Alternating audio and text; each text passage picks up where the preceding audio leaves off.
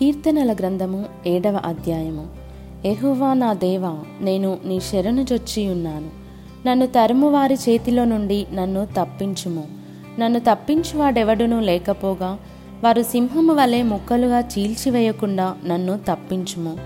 యెహోవా నా దేవా, నేను ఈ కార్యము చేసిన ఎడల, నా చేత పాపము జరిగిన ఎడల, నాతో సమాధానముగా నుండిన వానికి నేను కీడు చేసిన ఎడల, శత్రువు నన్ను తరిమి పట్టుకొననిమ్ము. నా ప్రాణమును నేలకు అనగద్రొక్కనిమ్ము. నా అతిశయాస్పదమును మంటిపాలు చేయనిమ్ము. నిర్నిమిత్తముగా నన్ను బాధించిన వారిని నేను సంరక్షించి తిని గదా. యెహోవా, కోపము తెచ్చుకొని లెమ్ము. నా విరోధుల ఆగ్రహము ననుచుటకై లెమ్ము. నన్ను ఆదుకొనుటకై మేల్కొనుము. న్యాయవిధిని నీవు నియమించి ఉన్నావు కదా. జనములు సమాజంగా కూడి నిన్ను చుట్టుకొనున్నప్పుడు వారికి పైగా పరమందు ఆసీనుడవు కమ్ము. యెహోవా జనములకు తీర్పు తీర్చువాడు. యెహోవా నా నీతిని బట్టి, నా యథార్థతను బట్టి నా విషయములో నాకు న్యాయము తీర్చుము.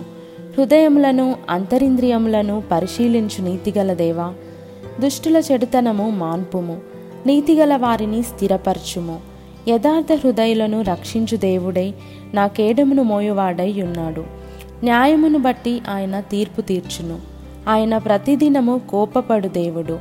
ఒకడును మల్లని ఎడల ఆయన తన ఖడ్గమును పదును పెట్టును. తన విల్లు ఎక్కుపెట్టి దానిని సిద్ధపరిచి ఉన్నాడు. వాని కొరకు మరణ సాధనములను సిద్ధపరిచి ఉన్నాడు. తన అంబులను అగ్నిబాణములుగా చేసి ఉన్నాడు. పాపమును కనుటకు వాడు ప్రసవ వేదన పడుచున్నాడు.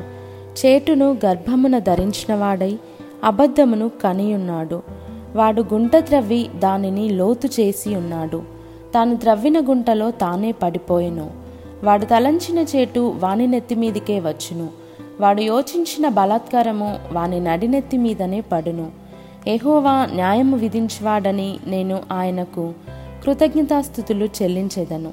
సర్వోన్నతుడైన యెహోవా నామమును కీర్తించెదను.